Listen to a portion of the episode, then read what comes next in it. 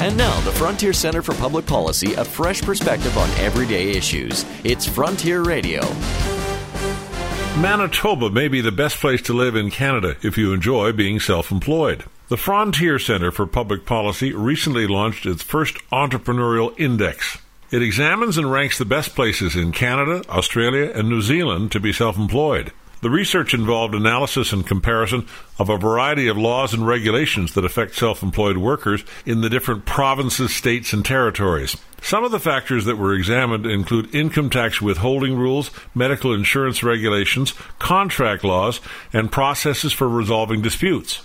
New Zealand enjoyed the top ranking overall, but Canada was close behind. Provinces in this country that scored well were Manitoba, New Brunswick, the Northwest Territories, and the Northern Territory of Nunavut. British Columbia and Quebec are the lowest ranked Canadian provinces, registering a similar low ranking to states and territories in Australia. The research suggests self employment may represent up to 25% of the workforce in most major developed countries these days.